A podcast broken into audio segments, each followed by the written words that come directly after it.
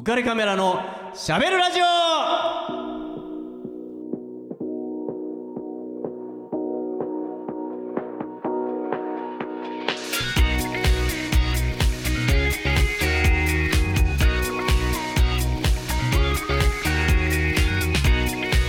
はい皆さんこんばんは、えーウェディングフォトグラファーの田底和彦です、皆さんこんばんは。ウェディングプランナーの高橋美奈です。えー、皆ちゃん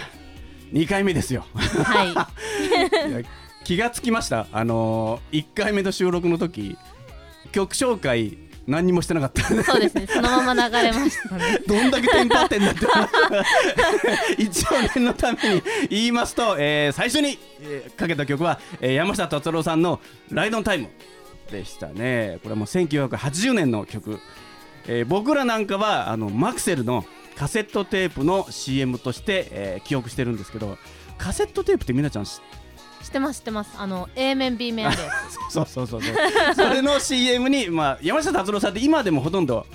テレビに出ない人なんですけど、えーこの頃からなかなかテレビに出ない人でたまたまこの時にマクセルの CM っていうことでそのために作った曲なんですね。でということでサイパンで夕日をバックに海の中からこちらに向かって指で鉄砲を構える格好でバーンってやって ライドオンタイムっていうもうめちゃめちゃかっこいい。あ山下達郎ってこんな顔してんだってえーいうふうに思ってたんですけどね、はい。まあそんな感じえーなんですけども今日は今日は今日とってちょっと1曲目はい。かけたい曲があるんですけど、はい。えー先週ラストに、えーアン・ルイスさんの「バイビー」ってね、はいはいはいあれねやりましたね。えーやりましたね。バイビーはアン・ルイスさんがやってたっての知 知ってました？あ知らなかったあです。知らない。そううん。彼女がねよくラジオでやってたんですよ。で彼女はもうラジオ僕がラジオ聞いてた頃はもうすでに割とぶっちゃけキャラだったんだけど、でもあのたまにラジオってあの素の自分がまあ出るでしょ？なんかこう こうね鎧をかぶってない、アン・ルイスが出てきてそれはねめっちゃ女の子らしくてあ可愛かったんですねでえっ、とまあ、えー夢で会えたら」っていう曲を聞いたことがありますか？いやー題名だけではパッと出てこない。夢でもし。あー聞いたことああります。すか？これうん。誰の歌ってるやつ、鈴木。あマーチン。鈴木。ラッツスターのね。あそうそうそうですね。マーチンが歌ってるのがまあすごい有名、えーなんですけどもこれもともとこれ作詞作曲は大竹栄一さんなんですよ。大竹栄一さん知らないよね？知何にも知らない いやいくつだっけ今？29です。29そうか29大竹栄一知らない。まああのうん。大竹さん作詞作曲でこれ実はアン・ルイスさんのために作られた曲なんですね。はい。えなんだけども、えー、とちょっと、えーアン・ルイスさんアイドルでもともとデビューしてるんだけど、えーちょっとキャラに合わないかなっていうんでボツになった。それでそれをう、ん。えー吉田美奈子さんっていう方が歌って大ヒットししてだから本当に昔からある曲で、えーまあ、マーチンが歌ったのはもう最近最近というか、まあまあ、そそれから考えれば最近なんで本当にリメイクリメイクっていう感じなんです、うん。カバーカバーっていう感じでやってるんですね。で、まあ、アン・ルイスさんの代表曲は思いつきますか？六本あ木 そうね。それは。それしか知らない。確かにい。やもうねまあ本当にハードなあのまあロック。女性女だったらロック歌ってるっていうイメージだったりとか、まあ割とワイルドな感じだと思うんですけどさっきも言ったように最初アイドルだったんでで実はこの「夢で会えたら」ヒットした後ですね、えー吉田美奈子さんヒットした後アン・ルイスさんはカバーしてます。もともと自分のために作られた曲なのにあ一回ボツになってヒットしてまたカバーしてるんですよ。でそれがよ英語で歌われてるんですね。でその曲をぜひともこの可愛らしさをなんとかこう共有してもらいたいと思って、えー聞いてもらいたいと思います、はい。えーじゃあ言いますよ。アン・ルイスさんの英語で「Dream」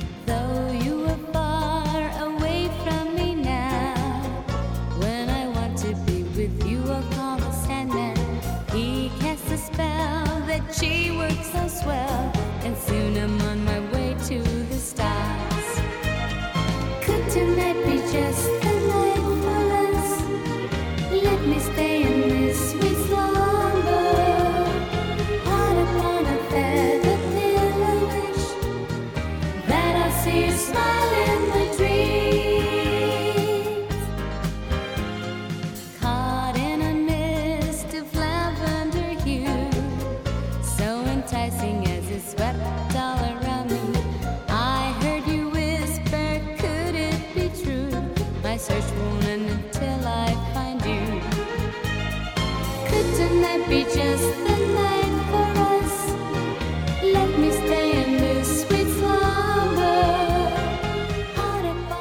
うですか？この曲。可愛いですね。かわい。いね声がね。そうなんですよね。ちょっとイメージが。なんかそう知ってる曲のイメージと全然違う。だけど男なんでとかっていうね。そうそうそうそう。まず声も違うしね。そういう声とは全然違って、まあうん。本当割と透き通るような。そうですねボイスでね。あの僕ら思春期を迎えてた僕らはこの声に悶絶してましたね。もう燃えてましたね。このギャップにみたいな。えーみたいなね感じで、えーやられてましたね、えーまあ、この曲はですね本当名曲で、えーとまあ、1976年に、えー最初に出たんですけど吉田美奈子さんで、えーまあ、サーカスとかね「ミササマタサーカス」とか桜田淳子さんの、えー滝川由美さん岩崎宏美さん、えー石川ひとみさん、まあ、もちろんラッツスターもそうですし原田知世さん、えー桃井かおりさんもこれを歌ってますよちょっと桃井かおりさんの僕聞いたんですけど、ちょっと違う。もう気だるすぎるっていう、まあ、ちょっとアダルトすぎるでしょっていう 感じだったりとか。あと薬師丸ひろ子さんもあと最近だと時あさこさんや村上由紀さん、えーもう変わり種では松崎しげるさんも歌ってます。へー。そうなんだ、えーそうなんですよ。だから本当にいろんな人に歌い歌いたいって多分思われる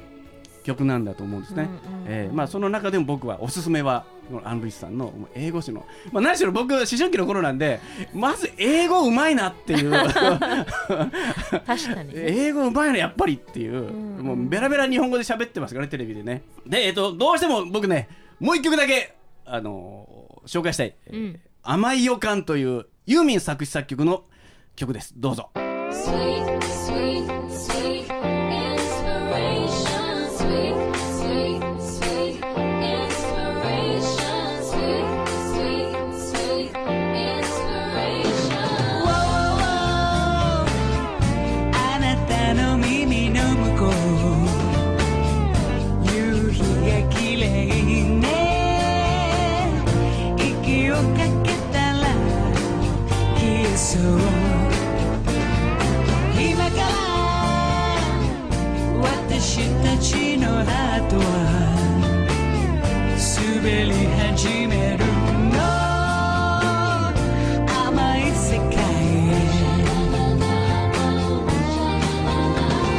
together.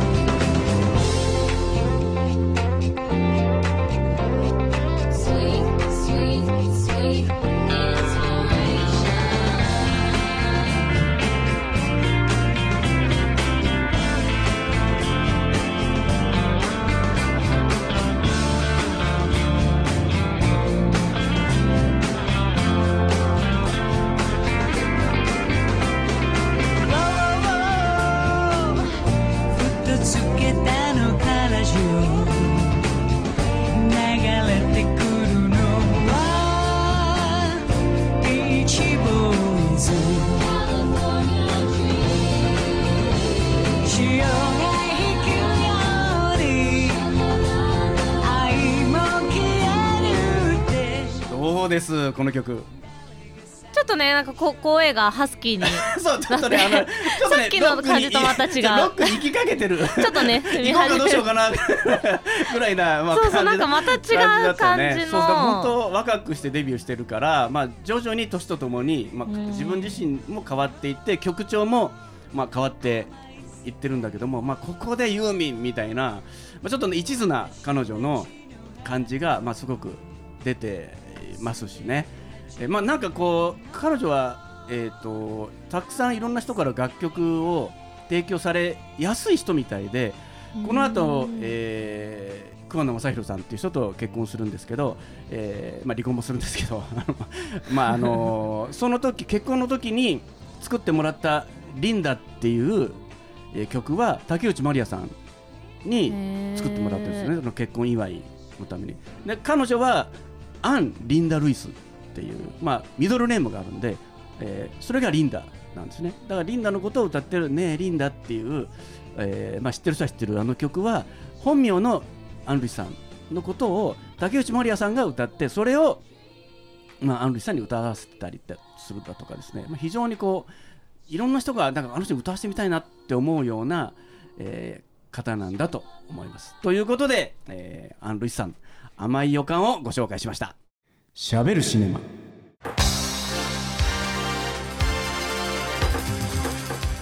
はい、えー、しゃべるこ 声裏返っちゃった。しゃべるシネマのコーナーです。えー、前回ね落語の話だったんで、ようやく今日から、えー映画の話が、あはいできるかなと思いますね。えっ、と何の話にしようかといろいろ考えたんですけども、えーここはまあ鎌倉ですね。えーかのえー皆さんも鎌倉で、え働いていらっしゃいます。えー今日も、えーとウェディングベル鎌倉さんの、えーサロンで、えー放送をお送りしてるんですけど、えーまあ、やっぱ鎌倉にちなんだ、えー映画をちょっとお送りしようかなと思います。えー、みやちゃんは鎌倉で働いてるわけですから、はい、鎌倉の例えばこうおすすめのうん、お寺とかってなんかあります？あー結構まあ時期時期で、ああそうね、うん、あの、うん。うんうんいろんなところがおすすめなんですけど、はまあこの時期だったら、うん。ちょっと前だったね紅葉が綺麗な。紅葉ね。はい妙本寺さんとか。はいはいそうね。はい、そこはもうすごい綺麗で、はい。そうね、そこはもう紫陽花とかも、はいはい。あの綺麗に咲くし、ね。桜もちょっと咲くし、はい。あとあの桜のこれからはい。年明けてはい春になると、はい。あの清泉小学校っていうのが鎌倉にあるんですけど、桜のトンネルだね。そうそうそうそうそうそこはねすごい綺麗で、ちょっとねやばいですねあそこね。誰がもうちょうどあそこ清泉小学校のところってそこまでに行くちょっとコーナーを曲がると突然トンネルがうん。目の前に出てくる。ね綺麗なピンク色のね。ね。いや本当に綺麗です、ね。こう桜がこう散った後の絨毯になったところも踏みしめる感じ、ね。踏みしめますかちょっと。そうそうそうあれも好きだなと、まあ紫陽花といえばまあ鎌倉ね紫陽花寺とかたくさん、あ有名なところもあるんですけどまあ妙本寺さんはあんまり知られてないっていうのがポイントで 実はこのラジオで喋るのも ちょっと気が引けるんですけど、まあ、し知られてあんま人が来られても困るなみたいな、えー実はこれウェディングベルさんで、えー、と和装でねロケで撮影するときは妙本寺さんもう人が少ないし紫陽花が咲いてたり、うん。まあ、紅葉があったりと、まあ、最高なんですけどね、まあ、もし、えー、ラジオを聞いてるリスナーだけに言えばこの知る人ぞ知るという、まあ、隠れスポットなんで、えー見に行ってもらえたらと思うんですけど今日はそのお寺の話でですね、えー鎌倉に、えー東慶寺という、えーお寺があります。えーこれは江戸時代、えー駆け込み寺として、えー栄え栄えてた、まあ、存在してたお寺ですね聞いたことあるかな？ありますね東慶寺ね、なんかね江戸時代に2つだけ駆け込み寺があって関東は東慶寺で関西にも1個お寺があるらしいんですけどその東慶寺を舞台にした映画で「えー駆け込み女と駆け出し男」っていう、えー映画があります。監督は原田雅人さん。でこれもあのクライマーズハイっていう映画が僕も大好きでねあの群馬、えー、御巣鷹山ですね、えージャンボが、えー墜落したっていうのをドキュメンタリー風に、えー撮影した映画が、まあ、とても素晴らしい僕大好きなんですけどその監督が、えーこの東慶寺を舞台にした、えー映画を作ったわけなんですね。主演は、えーと大泉洋さんと、えー戸田恵梨香さん。えーあと他にもですね満島ひかりさん、えー内山里奈さん、えー山崎努さんとか、まあ、キキキリンさん。で僕はやっぱりちょっとこれあ堤真一さんもあ ごめんなさいいますけどもこの映画の中でちょっとねええー、っと思ったのはあの宝塚から、えー日月花さんとか大鳥玲さん。多分他にもいらっしゃってると思うんですけどが出演されてるんですね。これ目を引くのはですね海女さんの格好でみんな出てくるんですけどそのスタイル姿勢がさすが宝塚っていうぐらいめちゃくちゃかっこいいですね。もう本当に立ってるだけで絵になるっていうその立ち姿が本当に素晴らしいんですけど、まあ、この、えー映画はざっくり言えば、えー戸田恵梨香さんとかあと満島ひかりさんとかがですね、えーあるいろんなことを背負って、えーこのお寺に駆け込んでいくわけですね。えーまあ、なんか体の一部もしくはあの自分が持っている持ち物を投げ込め投げ込んでそれがあのお寺に入ればもう駆け込み成立 言うらしいんですね。でもこの映画も最初それがあってかなりドキドキなんですよこの追われてて2人が。でその寺に入れるか入れないかみたいなちょっとデッドヒートがあって、えードキドキするんですけど、まあ、ギリお寺に入れてあよかったなって、えーまあ、いうことなんですけど、えーまあ、それから、えーすぐにそのお寺には入れなくて一旦この入お寺に入るえー資格があるかどうかっていろいろ審査されるんでね。それだから、えー待合室みたいなそのお寺のふもとにお寺ちょっと山になってるんですけどそのふもとに、えーそういう、まあ、待合室っていうか、まあ、審査を待つ部屋っていうそこにまあキキキリンさんが、えー、老名主みたいに名主じゃないな、まああのーえーまあ、いるわけなんですけど、まあ、そこで、えー、と2人はいろいろ審査をされたりとかして一番最初にもう満島満島ひかりさんが通って、えーその後、えー戸田恵梨香さんなんですけど、まあ、その戸田恵梨香さんも、えー無事に通って、えお寺に、え収容されて、まあ、そこでさまざまな、え出来事が起きるわけなんですけどもここで、ね、ちょっと,、えーと紹介したいのはですねこの、え満島ひかりさんは病を背負ってこのお寺に来るんです実はちょっと愛人でして、えーまあ、愛人という立場上ですね旦那堤真一さんに、えーと自分が病気で、えー迷惑をかけたくないっていうふうに思って自らえー堤真一さん旦那さんに黙ってこのお寺に入ろうとするうんもうあの、まあ、迷惑をかけたくないんだってもう美しいまま消えたいっていうことなんでそれでこのお寺に入るわけなんですよ。で、えー、と彼女、まあ、お銀さんっていう役名なんですけどお銀さんが日に日に衰えていくわけですね。えーでこのお寺の中でちょっと、えーエピソードが一つあって、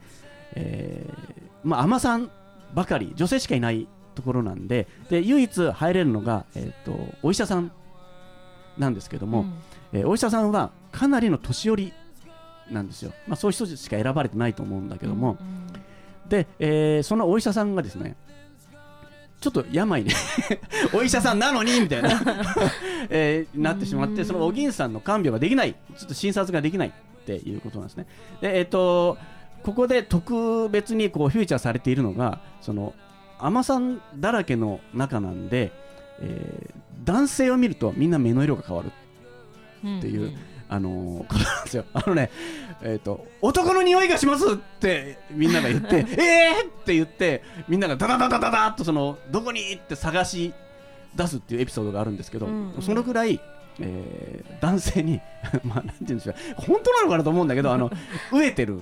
感じがすごい出てるんですね。えそれで、えっ、と、まあ、お医者さんが、えっ、と、病気になっちゃったもんだから代わりに誰かっていうので抜擢されたのが、えー大泉洋扮する、まあ、お医者さん見習い。だそれでこの「駆け出し男」っていうタイトルなんですけども大泉さん、えーかえー見習いとして見なきゃいけないということなんですね。ただまあこれにもルールがあって、えーお医者さんはその女性の顔見ちゃいけないとか直接触っちゃいけないとかいやどうやって診察する どうやって診察するんですかっていう感じなんだけども、まああのー様子は私が口頭で伝えますっていうことなんですね。それでまあ他のアマさんがですね、そんなようなことでやるんだけども、ちょっとね、あのこの中で僕ちょっと再現をしたいシーンがあるので、えーちょっとやりたいと思うんですけど、ちょっとだけ解説をしますと、お銀さんが、えー布団で横になって寝ていますと。その後ろに大きな襖が4枚並んでるんですね。その襖の前に一人、えーちょっと、えー、海女さんたちの責任者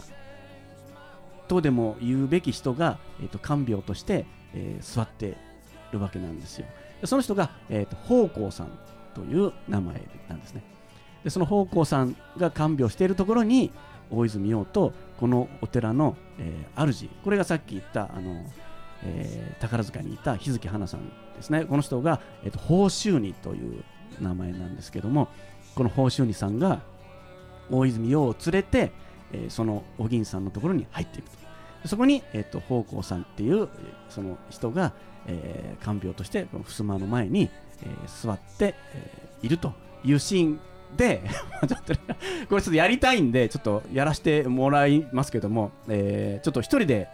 えー喋りますんで、えー えーいきますね。はい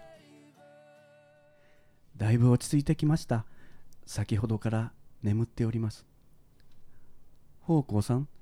夕方から添い詰めでお疲れでしょう。もう下がってよろしいのですよ。このようなことで院大様のお手を煩わすわけには参りません。今しばらくここでお手伝いを。と言って、えー、とこの宝珠二さんが、えー近づいていっていきなり不意に襖を開けます。ダンダン。と4枚ある襖をババーンとすごい勢いで開けます。するとその後ろに海女さんたちがずらっと並んでるんですね。男の様子を見ようとして。そしてその海女さんたちを宝州二が右から左までじっ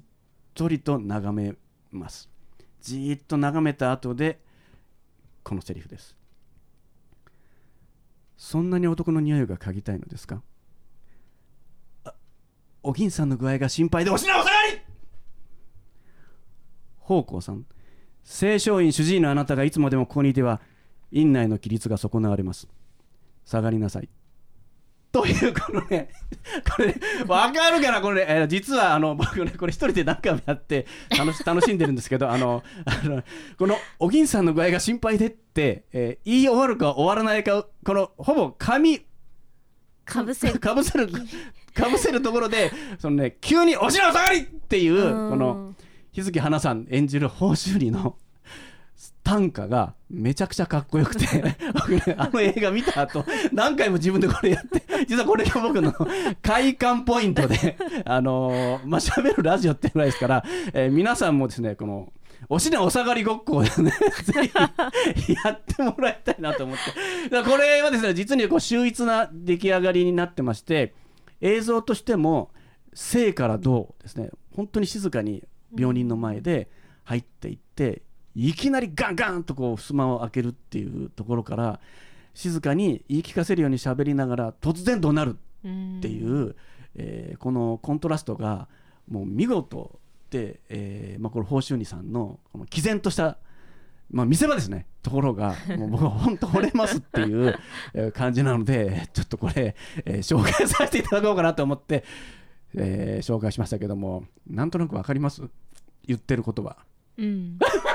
めっちゃ微妙な なんかその映像が 映像がね。映像見ながらちゃんと。あそうですね。ちょっと映像を、ま思い浮かべながら言っていただければ「このおしらお下がり!」ってこうやってほしいなって思いますね。これ結構ストレス発散には僕はなりますね。あの、うんえーお銀さんの具合が心配でおしらお下がりっていうね。これこれね。俺だけかな。まあえーえーまあそんなことで、えーあともう一個えーご紹介したいと思います。さっき言ったあのえっ、と、えーお寺認められてお寺に入りますよっていう